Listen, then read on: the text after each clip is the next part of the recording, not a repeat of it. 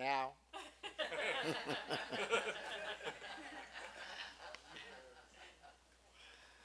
I love your small group ideas. I, I liked Donna's and I, I, I liked Jeff's, you know, current events and moved on. But uh, Bobby and Jim win because they have dinner. so, sorry everyone else. I will be with Bobby and Jim. So I do have something to teach, and um, I like to speak into churches on Sunday morning when possible because I know we get more people than we do the rest of the time, and and oftentimes the Lord will start to just give me things that He wants to sow into you as a body. I do have something that I am going to teach, and I promise to have you out of here by two because you only get me once. But before I do that, I have a very short teaching that I felt like the Lord put in my heart for you guys. And it begins in Proverbs chapter 3. It says, Blessed is the one who finds wisdom and the one who gets understanding.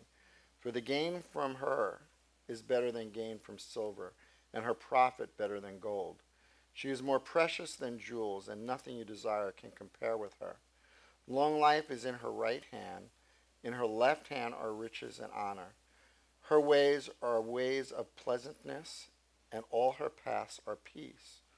She is a tree of life to those who lay hold of her. Those who hold her fast are called blessed. Okay. So I feel like the Lord for this place wants to elevate the position of the Holy Spirit in your midst. I feel like he wants you to pursue the Holy Spirit in a deeper way than you've ever pursued him before. You guys are so close to experiencing a breakthrough in this area. But it's going to take your willingness to go after the Holy Spirit. Now, you know, God made mankind male and female because maleness alone could not represent the fullness of God. It takes, when, when we come together in marriage, it's the male and the female together that most fully accurate, accurately uh, reflects God. Does that make sense to you? So here, the writer of Proverbs is talking about wisdom as a her.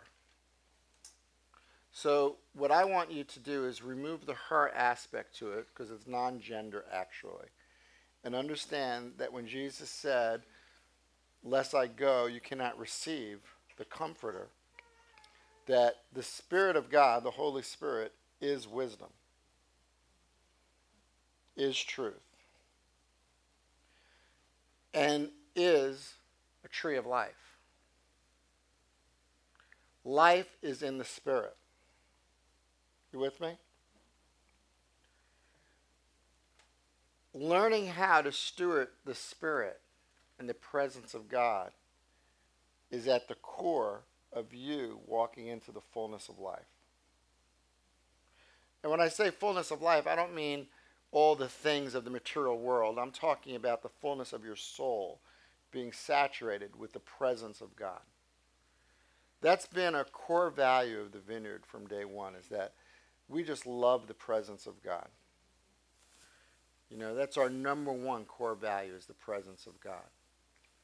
So I just felt like the Lord wants to encourage you to go after the Holy Spirit in a deeper, fuller, more abandoned way.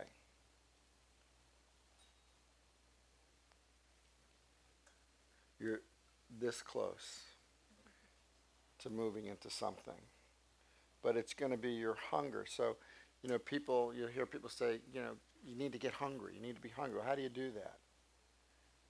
You learn how to stay in a place of rest in the presence of God. And the more you experience his presence, the more hungry you'll get for his presence. Does that make sense? I talked about this, I think, on Friday night, or maybe it was yesterday morning. So, learning how to steward the Spirit as a community is a really powerful thing. Because out of that, when the Spirit starts to come and the weightiness of God comes, healing comes, deliverance comes, impartation comes. You can sit in a classroom and you can do all the stuff that SOCM offers, but it won't ma- amount to much if you're not saturated in the Spirit and walking the Spirit and sensitive to the Spirit. So I think, I'm not saying you're not. What I'm saying is there's more. Okay? Saying there's more. And um, for those that are involved in worship, worship is about romance. God has invited us into this intimate dance with Him that's expressed in worship. Okay, I'm going to be a little sensitive here, but maybe not so much.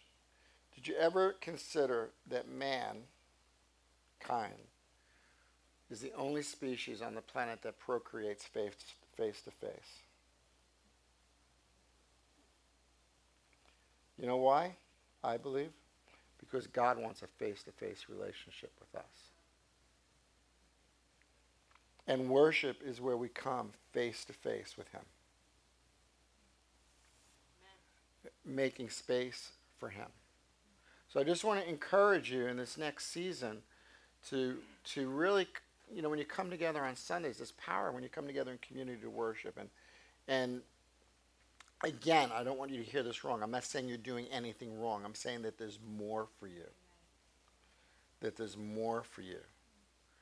To be patient, to wait on Him. Does that make sense? Okay, I want to make sure you hear me right. I'm not saying you're doing anything wrong. I think God is really pleased with you. He wants to give you more. Good. Let's stand up for a minute.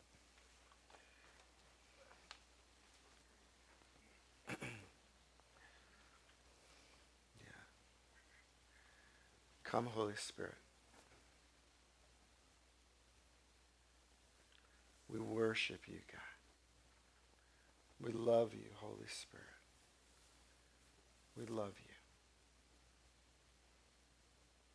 We love you. Jesus,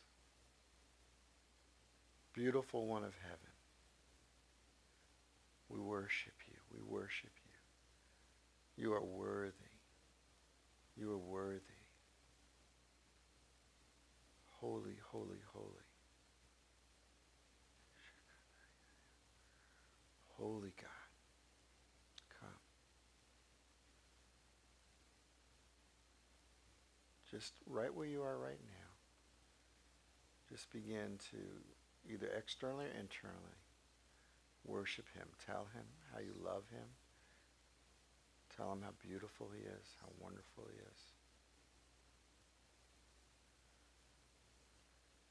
He is the beautiful one of heaven.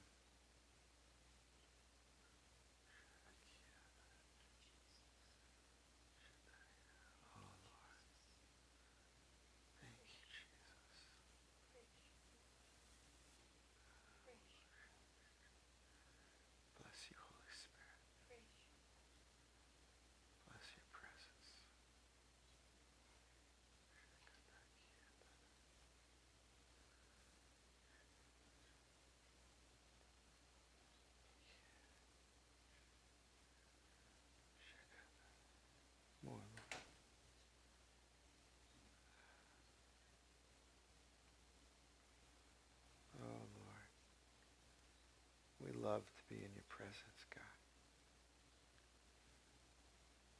We love to be in your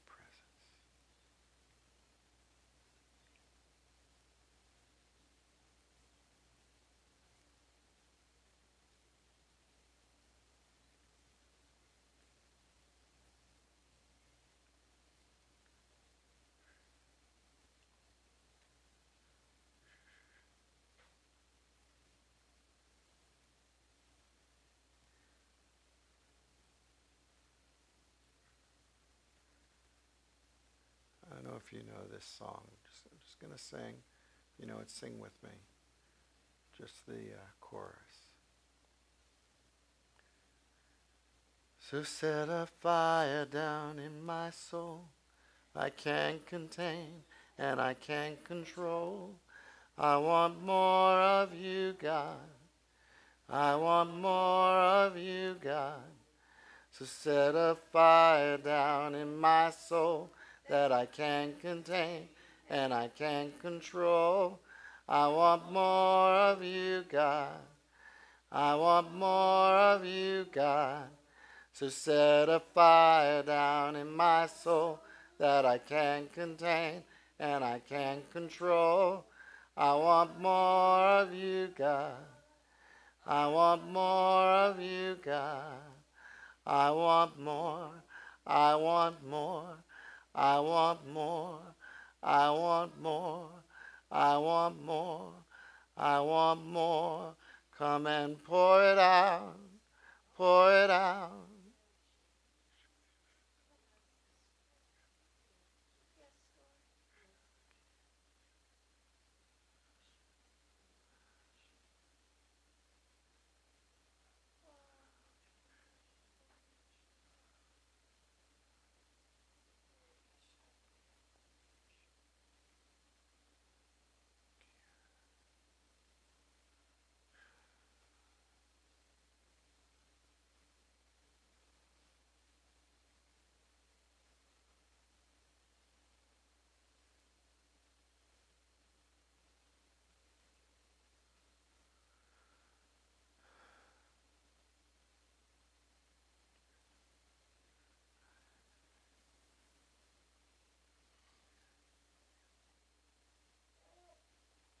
More, God. More, Lord.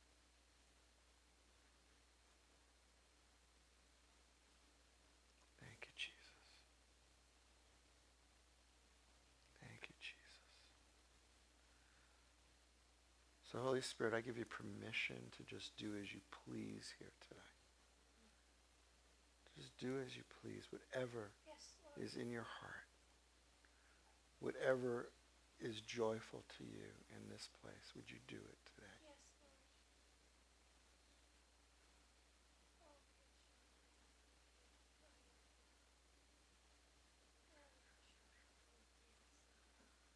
Lord. Lord, would you begin to activate hearts to go deeper, to go deeper in you, Lord?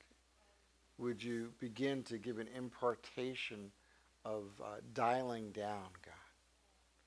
Learning how to just shut down and plug in.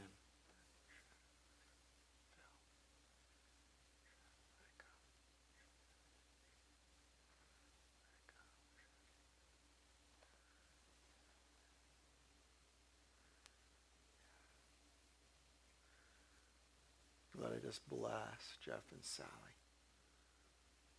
Lord, give them the wisdom. Uh, uh, I just speak increase in the things of Holy Spirit to take this people deeper. Deeper.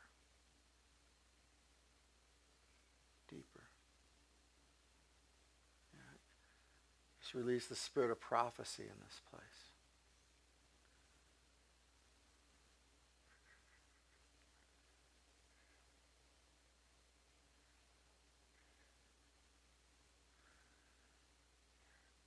Let every wall, Lord, and every heart here that keeps your children from going into the depths of intimacy with you come down.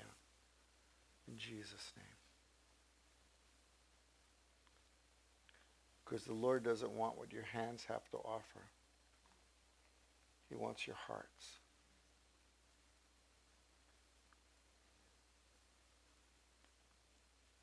He just wants your heart.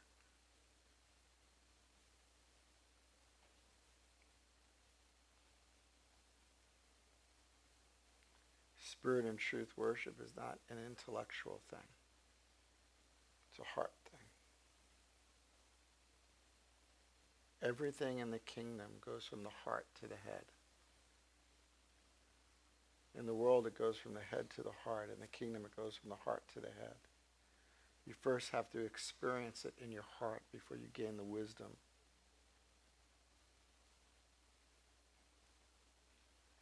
So, Lord, I just bless what you're doing in this place. And pray that you would just increase even as I share your word. Just bless what you're doing in Jesus' name. Amen.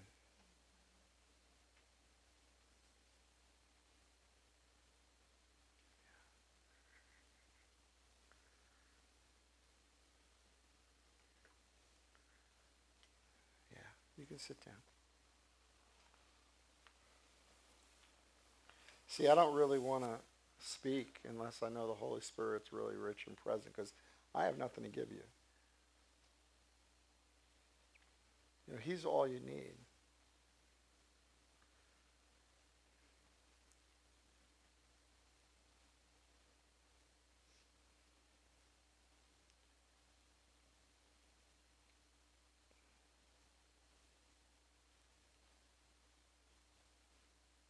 Fall in love with God.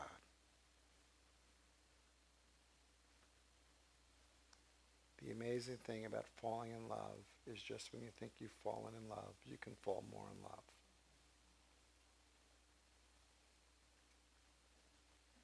It's all about romance. Religion makes it about works. It's all about romance. Why do you think we're the bride?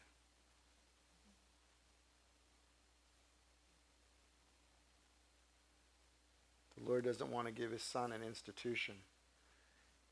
He wants to give his son a radiant, beautiful, passionate bride.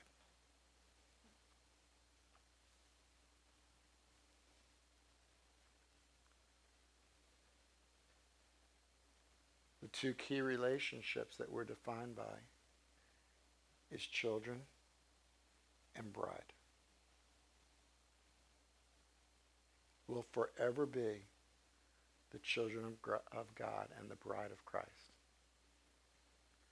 Think about how boring and what a bad father he would be to give his son, his only son, a boring, unattentive, cold-hearted bride.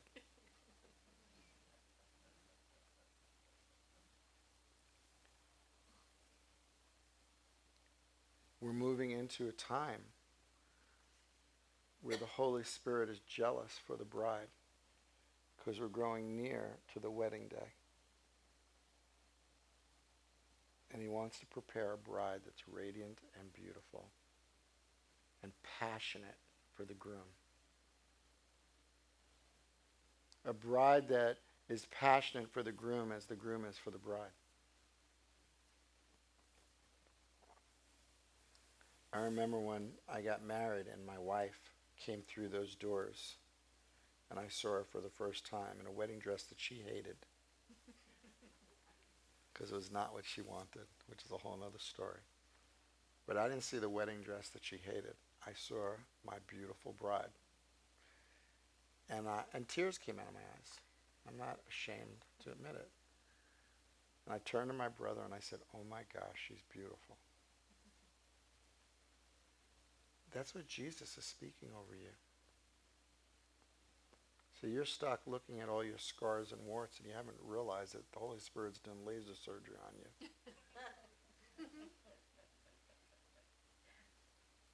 and he just sees the beautiful bride. And and all too often, especially men, but, but women also,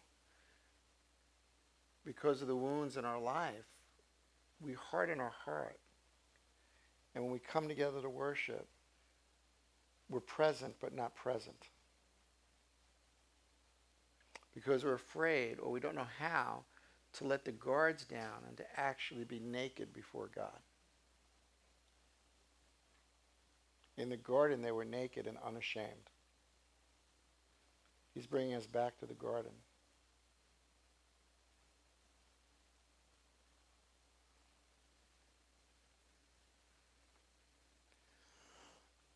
None of this was planned for me to talk to you about today. But I just feel the Lord on it.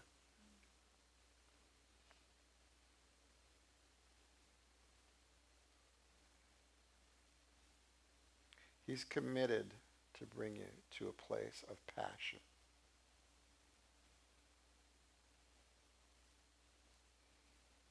Passion has nothing to do with the external look.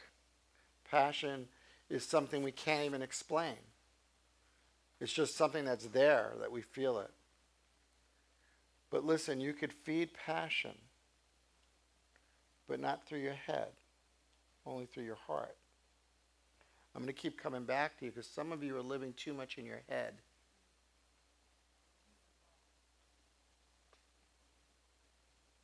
Even as I'm talking to you, you're trying to reason and comprehend intellectually what I'm saying. And what I'm saying to you is not words to be understood, but I'm conveying something in the spirit that you need to let your heart respond and receive. Does that make sense to you? Because the Spirit of God, the words that come from the Spirit of God are life and truth. They're not intellectual understanding. Because the kingdom of God is caught, not taught. It's something that you experience, and then out of that experience, it shifts your vision and your paradigm for the world, how you see things.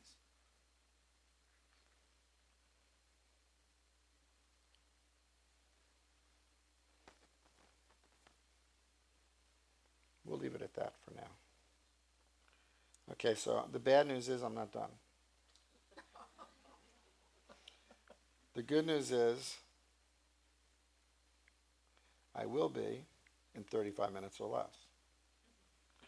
So if you want to read along with me, go to Ephesians chapter 1 because I'm going to teach you Ephesians chapter 1 through chapter 3 in 35 minutes or less. and I'm going to go really fast.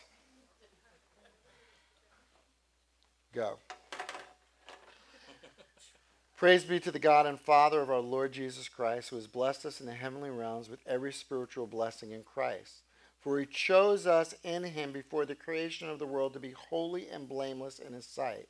In love, he predestined us for adoption to sonship through Jesus Christ in accordance with his pleasure and will, to the praise of his glorious grace, which he has freely given us in the one he loves. In him we have redemption through his blood, the forgiveness of sins, in accordance with the riches of God's grace that he lavished on us.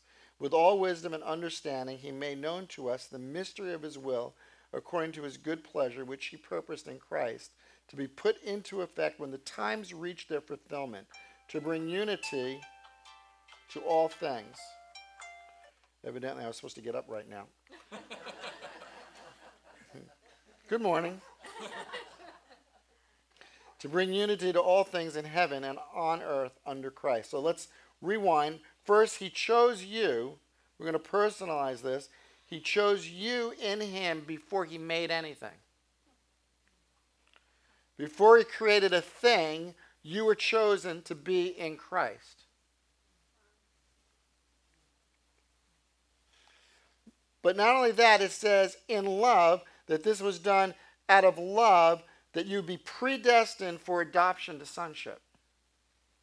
So listen, this is what he's saying that before God created anything, he when he spoke out creation, before he did that, his intention was that in such a way he would speak creation that in the very fiber of creation, your predestination to be sons and daughters was set in place. So, the one who said, Let there be light, and there was light, said, Before that, before I make anything, I am going to design creation so my sons and daughters will be mine and no one else can have them. Well, if we understand this, it starts to shift the way we see things because fear goes out the door. Because if he put it into the very fiber of creation, so in other words, when the spoken word of God that came from the heart of God released and became the material universe in the context of everything that holds that together in physics is his love and his call and seal on you to be his. Hey, I'm not making this up. I didn't write this. I wish I did. I'd still be getting royalties. But he says, I chose in him before the creation of the world. Some, some um, translations say before the foundation of the world. I mean, you might have that version. I happen to like that one better.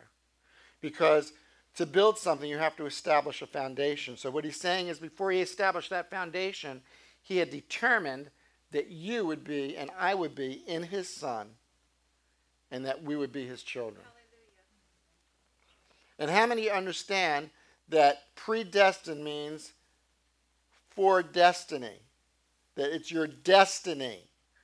And how many of you understand that if God speaks it, it has to come to reality? Because if it doesn't, He's not God. If it doesn't, then it's chance. So, what I'm saying to you is stop worrying. It's done. All you're doing is going through the paces of transformation to become the reality that was already established before he made anything. You're cooking in the oven and you're just not quite done yet. and it says here, though, this beautiful statement. Well, first of all, notice that it's in Christ in accordance with his pleasure and will to the praise of his glorious grace. See, it's for his glory. You're gonna see, we're gonna wrap this up at the end in, in chapter three, and and if I do a good job, you'll go whoa. But if I don't, we still go whoa, just so I can feel good about it. I'll feel much better when I have my long drive home. But notice it says that this grace that he lavished on you. It's past tense. You see, he's already lavished grace on you. He's already lavished upon your life the power and the impartation of his kindness and love into your life to work his will. He's lavished it on you, past tense. Moving on, it says, In him we were also chosen, having been predestined according to the plan of him who works out everything in conformity with the purpose of his will. In order that we who were the first to put our hope in Christ might be for the praise of his glory. And you also were included in Christ when you heard the message of truth the gospel of salvation. When you believed, you were marked in him with a seal, the promised Holy Spirit, who is a deposit guaranteeing our inheritance until the redemption of those who are God's possession to the praise of his glory. So, what Paul's doing is saying, listen, you were predestined to be sons and daughters. It came out of love. He's lavished it on you. And the proof of it is, is that you have the Holy Spirit in you. And if we understand the understanding of seal, think about a kingdom. When a king wrote a document and he put a seal on it, it was set. It could not be broken. But if we want to use language that we understand as a deposit guaranteeing, you know, when you put a deposit on the house, that house cannot be sold to someone else. You may not have possession of the house, but that's your house because that deposit guarantees that you get it. See, the Holy Spirit in you is the guarantee that you're going to end up right where God wants you to be, which is to be just like His Son. Am I moving too fast?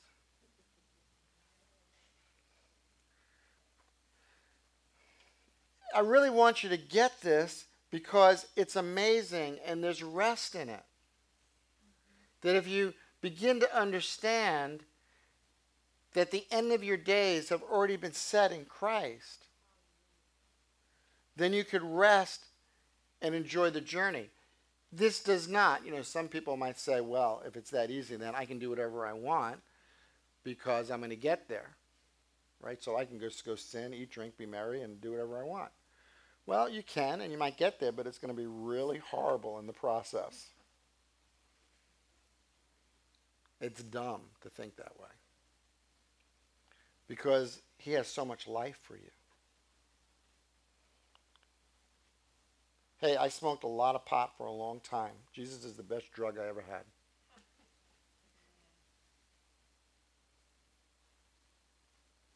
Because he satisfies the soul. So then Paul prays probably the, one of the best prayers in all of the scripture. In verse 17, it says, I keep asking that the God of our Father, God of our Lord Jesus Christ, the glorious Father, may give you the spirit of wisdom and revelation so that you may know him better. I pray that the eyes of your heart may be enlightened in order that you may know the hope to which he has called you, the riches of his glorious inheritance in his holy people, and his incomparably great power for us who believe. That power is the same as the mighty strength he exerted when he raised Christ from the dead and seated him at the right hand of the heavenly realms.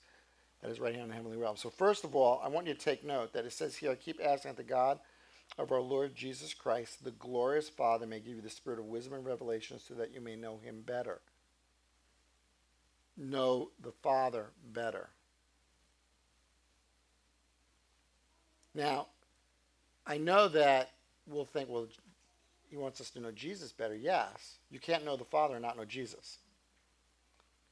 I mean, that's just the way it works.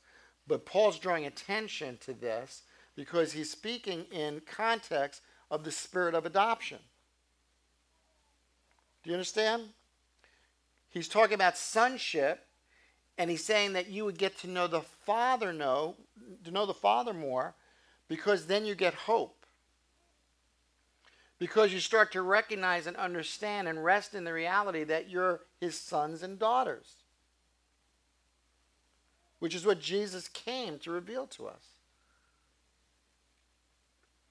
Because when you know who the Father is and who you are in relationship to Him, and you start to put this thing together that you were predestined before God made anything to be His sons and daughters, and that He's given you the Holy Spirit as a seal, guaranteeing that it that that outcome will be resolved. That now there's hope. Now you get to walk into the inheritance. And listen, you get the inheritance in part now. Well, no, you don't get the inheritance until after someone dies. Well, Jesus died. And you died in him. So you get the inheritance, a measure of it at the very least. We're now not yet. So what does that mean? We get all the blessings of heaven to some measure now. And I would propose to you that you have something to do with how much that you experience based on you resting in him, walking in faith, walking in hope, knowing he loves you in all circumstances, because it's what Jesus says seek first my righteousness and his kingdom, and all these things will be added unto you. You with me? So you see, your response to this truth in your trials releases heaven or not. Because God's already released the inheritance. Now, the ultimate part of that inheritance is the resurrected body which, as I mentioned, I'm really looking forward to because I'll eat and not get fat, and I'm hopefully have hair back. but the best part is I get to walk through walls. I don't have to say, beam me up, Scotty, because I can just go. Let's go have lunch on Mars.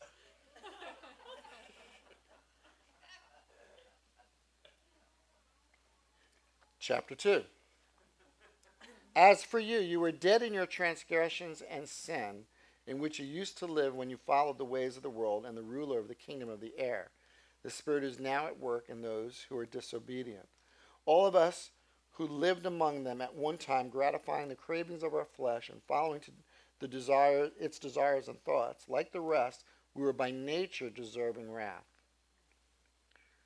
But because of his great love for us, God, who is rich in mercy, made us alive in Christ even when we were dead in transgressions, it is by grace you have been saved. And God raised us up with Christ and seated us with him in heavenly realms in Christ Jesus.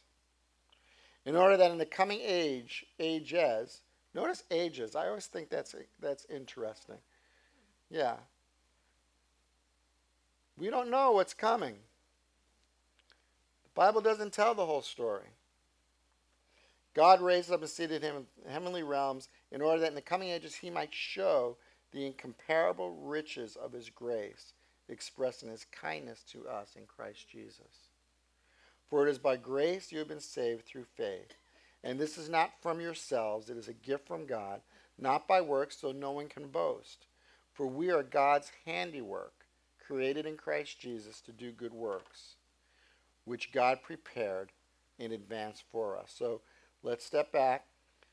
Look at verse 4. But because of his great love for us, God, who is rich in mercy, made us alive in Christ, even when we were dead. Alive is past tense. He goes on to reinforce this by saying, It's by grace you have been saved. God raised us up with Christ and seated us with him. You see, you are already positioned in Christ, enthroned. You get what I'm saying to you? So, because we live in a now, not yet, and we're in a transition stage, we aren't experiencing the fullness of that reality.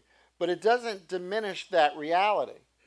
It's just our experience of it is hindered because we're in the now, not yet. Are you with me? So, our role is to reach up into heaven and reach up into that reality and pull it down to earth.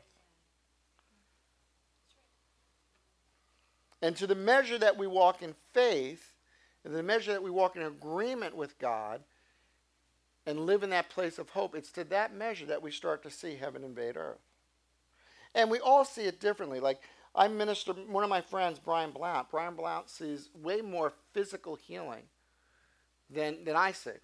I mean, and we see a good, a good amount of physical healing. But Brian sees a lot more physical healing. And I know people that see even more than Brian. But I was with Brian one time, and I said, you know, Brian, I really want to see more. I mean, we see legs grow. We've seen artificial, you know, we've seen um, prosthetics with limited range of motion get full range of motion, which medically is supposed to happen in these cases. We've seen spines straighten out. We've seen all sorts of, of things.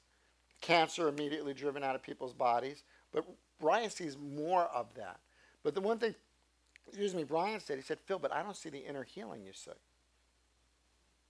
You see, because we all carry something. And one is not more than the other, but we all have the capacity to draw something that's in heaven to earth. And we can do that because we're already seated in Christ in heavenly realms, in heavenly places. Now, the thing, though, is, is this, is that it talks about in order let me just go back. It says about the ruler of the kingdom of the air. That's Satan. He rules over the atmosphere of this place. An atmosphere that we're called to shift. But that atmosphere is one of doubt, fear, anxiety, hopelessness. So we have been empowered to displace that atmosphere right? And in order for us to do that, we have to rest in this word. It says, not by works that no one can boast, for we are God's handiwork. The Greek word is poema. And it actually, more properly, should be translated masterpiece.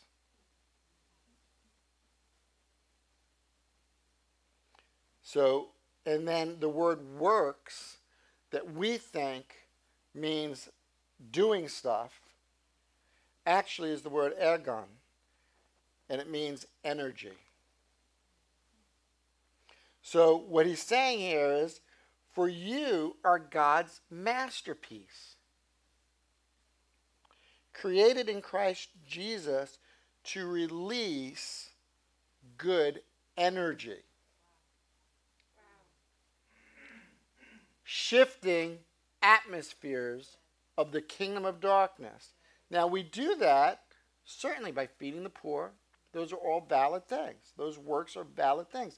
You know, it's the other day I was praying about a teaching I did in another church, and the Lord reminded me that in John 3, he talks about, you know, that where the, the children of the Spirit basically go, that nobody knows where they come and go, they're like the wind, right? And that word is pneuma which means breath, spirit, or wind. And what the Lord was saying to me in that state is, is that you can't see the wind. You can only feel the wind, and you could hear the wind as the wind interacts with things around you, right? Like you know, hey, it's getting windy out. Maybe you're standing on the side of a building and you're not feeling the wind, but you can hear the leaves. So the wind's blowing, you say, oh, it's, it's getting windy out because you hear it. Well, it's the same with us as we start to move and to do these things. Okay, we're actually releasing the wind of the Spirit. And we do that through our natural works, our good works. But we also do that as we carry the Spirit and release the kingdom dynamically. Okay, signs and wonders are the ministry of the kingdom of God because it identifies for people to see that the Spirit is doing something. Otherwise, how do they know that we're anything other than everybody else? Go join the Rotary Club.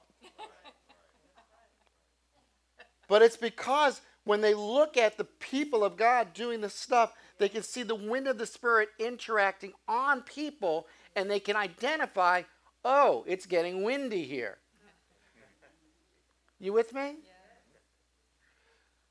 So the idea that we can convert the world without power is ridiculous. George Eldon Ladd said in his book, The Gospel of the Kingdom, that there's no more obvious demonstration of kingdom conflict with darkness than deliverance. When the power of God hits a demonic influence, something's going to give. And it's undeniable when it happens. So moving on down, move down to verse 14. For he himself is our peace, who has made the two groups one and has destroyed the barrier. He's talking about Jew and Gentile, dividing the wall of hostility by setting aside in his flesh the law with its command and regulations. His purpose was to create in himself one new humanity out of the two, thus making peace in one body to reconcile both of them to God through the cross by which he put to death their hostility. He came and he preached peace to you who are far away and peace to those who are near. For through him we both have access to the Father by one Spirit. So through Christ, by the Spirit, you have access to the Father. I bet when you read this, you never quite saw how much the Father is in this. So in verse 19, reading on, it says, Consequently, you are no longer foreigners and strangers, but fellow citizens with God's people, and also members of his household, members of, members of his family, built on the foundation of the apostles and prophets, with Christ Jesus himself as the chief cornerstone. In him, the whole building is joined together and rises to become a holy temple in the Lord. And in him, you two are being built together to become a dwelling in which God lives by his Spirit. We are the very dwelling place of God.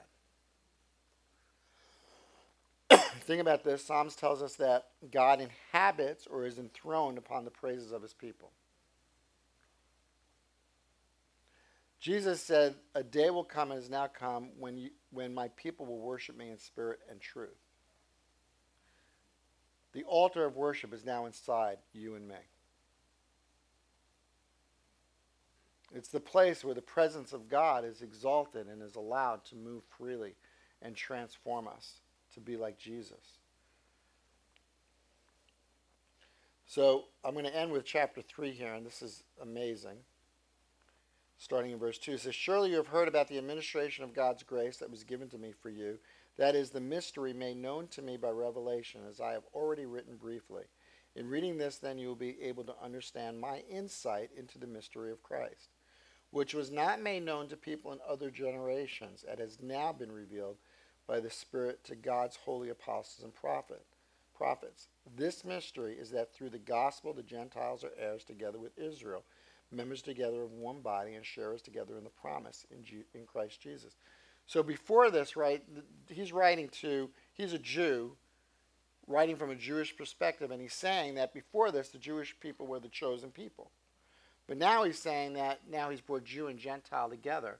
So he's presenting this great big picture that's around mankind, not just a select group of mankind. And, and I'm not what they call a replacement theologist. So in other words, I don't think the church replaced uh, Israel. I still believe Israel has promises that are yet to be fulfilled. You can disagree with me, but that's okay. You could be wrong. I became a servant of this gospel by the gift of God's grace given me through the working of his power. Although I am less than the least of all the Lord's people, this grace was given to me to preach to the Gentiles the boundless riches of Christ Jesus. Now listen, and to make plain to everyone the administration of this mystery, which for ages past was kept hidden in God, who created all things. His intent was that now, through the church, the manifold wisdom of God should be made known to the rulers and authorities in heavenly place, heavenly realms, according to his eternal purpose that he accomplished in Christ Jesus our Lord. In him and through faith in him we may approach God with freedom and confidence. I ask you therefore not to be discouraged because of my sufferings for you, which are for your glory. So he's saying here that there is this mystery that was kept hidden. Understand, a mystery is simply something that's not yet been revealed. Okay, so he's saying there was a revelation that had not yet been revealed that now is being revealed, and this is the mystery that it was God's intention from the beginning that through the church, through his family, it says manifold wisdom. I like multifaceted wisdom. That's another translation. Multifaceted wisdom of God should be made known to who? Rulers and authorities in heavenly realms according to his eternal purpose that he accomplished in Christ Jesus our Lord. So when I think of faceted, think of a diamond. Diamond has facets, right? And and the clearer, the more pure the diamond is, the cleaner the cuts of the facets. When you rotate it, it reflects the light, right? So a long time ago, the Lord gave me a picture, and the picture was him. Actually, was us, I should say. And the picture was like this huge gem that had millions of facets cut into it.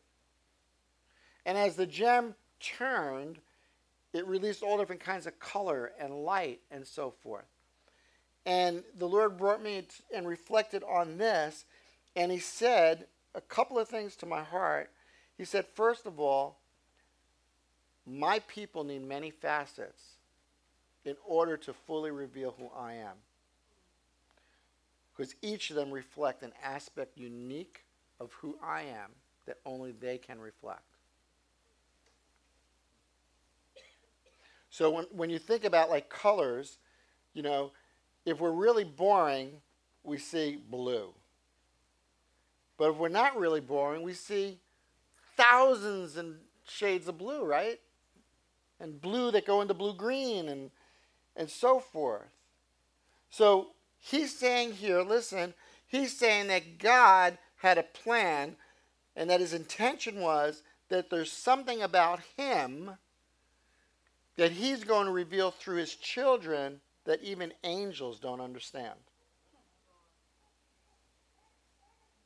That there's something that he has planned that is so unique to his relationship with us, that is so integral to revealing who he is, that he's designed it in such a way that it can only be done in relationship with him and angels who have been with him with, for eons will go back and go, whoa,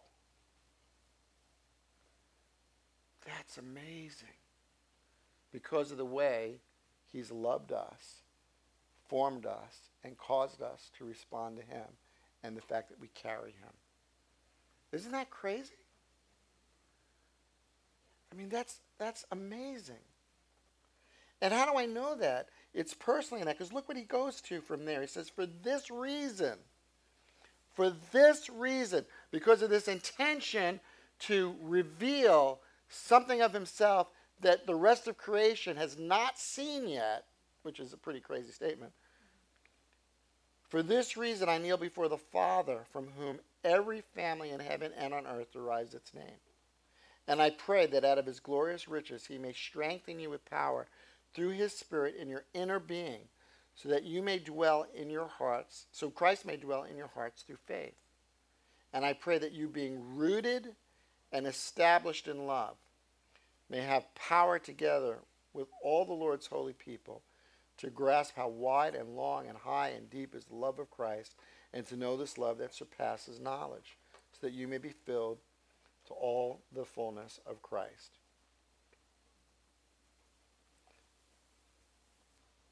So he's saying that he's praying. Now understand when an apostle prays, it's not like, Lord, I hope you do this.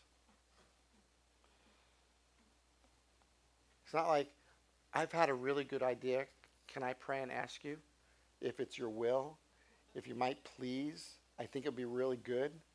I, you know, I really do. Mean, you made me like like you, so I mean, I do have a good idea every now and then.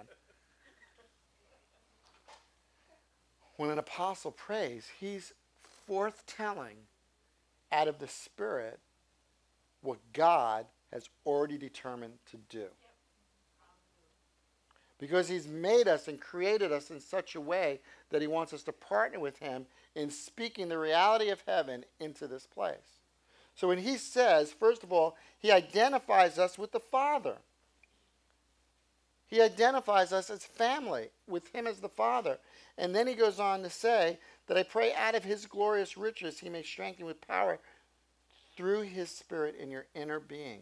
That's where I said to you, the kingdom is in the heart, it's in the soul, and then it goes to the head. If we're living in our head, trying to figure out how to do this in our head, we're in trouble. We're never going to get it. Because the kingdom is in the heart, it's in the inner man, it's in the soul, it's in the spirit rising up. But he says, I also pray that you being rooted and established. Okay, rooted and established. That's a redundancy to make a point. He's saying, I'm praying that this will be so rock solid in you, so firmly established in you, that it be unshakable, and that is love. And that when that is rooted and established in you, you will have power with all God's people to grasp how wide and long and deep is the love of Christ, and to know this love that surpasses knowledge, and then what? That you may be filled the measure of all the fullness of Christ. All the fullness of Christ. Paul isn't saying here that when you're resurrected, you be filled to all the fullness of Christ. He's saying here, I pray that in this life you would come to know the love of the Father so profoundly, so wide and deep and long, that it would transform you to be just like Jesus. Now, that seems like an impossibility because we look in the mirror and we see the stuff we wrestle with. And it is if it depended on us, but we go back and we remember He predestined that you would be sons and excuse me, and daughters. So it's actually a done deal. The timer's on, and the turkey's not fully cooked yet, is all. The Lord gave me a word years ago, gave me a picture of a big fat turkey in an oven. And he said to me, You're a big fat turkey. I'm like, That's not very nice, Lord. And I wasn't big then either. I was thin. So it was like, I don't know, maybe that was prophecy.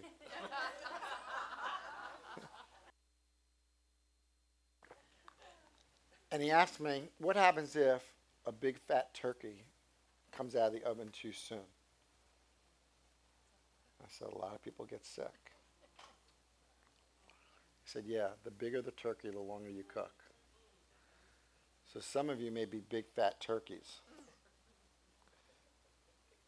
But you're not done yet. You haven't reached the end yet. You see, the wonderful thing about the kingdom of God and the children of God, the best is still to come. However good today is, the best is still to come. We can always be looking for more, betterer stuff. Because the best is still yet to come. If you turn around and raise the dead today, that's really, really good. The best is still yet to come. Right? So, what I want you to walk away with from this is for you to be able to understand and rest in the reality that before God made anything, He left nothing to chance. He determined that you would be His and that nothing would take you out of His hand. Not only did He determine that you would be His and nothing would take you out of His hand, He determined that through your life He would receive glory because of the way he loves you and the way you will respond to him, even if you're not responding him yet. Because, you know, he, he doesn't look at time the way we do. You know, he doesn't look and say, uh oh, this, what's today's date? August 28th. I'm running out of time. Jeff, we got to get a move on, dude. We're running out of time. I just hope we'll get there. He knows what he's doing in your life. And, and understand that, that every trial you go through, first of all, I don't believe trials and tribulation are from God. I, I could be wrong. But I don't believe trials and tribulations are his purpose or his plan. In other words, he doesn't want to bring dark days into you. We live in a broken, fallen world, but he is very intentional about taking those dark days and bringing glory out of it. So he will use those trials and tribulations. And you look at Job, and we, we missed something in Job where Job actually brought, you ready for this? Job brought that on himself. Forget what chapter it was. It chapter 2, Dan? 3. Job says, The very thing I feared has now come.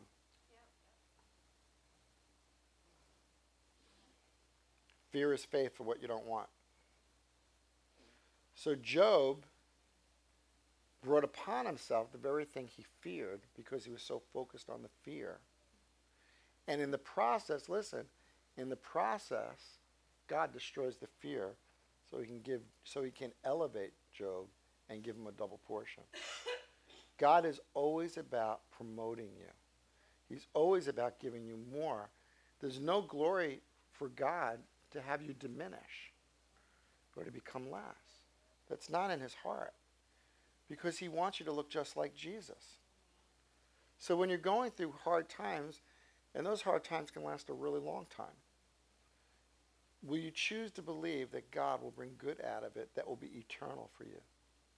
Because I'd rather suffer here for a little while and have glory forever.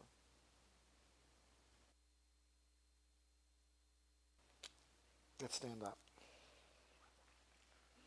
And just for the record, the actual teaching part of that was 34 minutes and 28 seconds.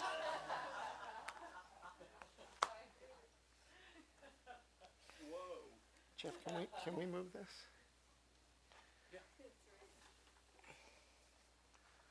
Okay. Dan, you want to share your word? Yeah.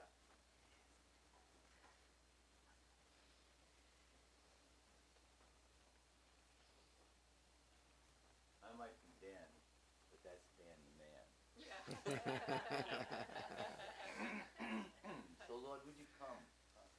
Before you go, I've been looking for you for a long time. you know, I wish I you had that on before. I would have known you're the man.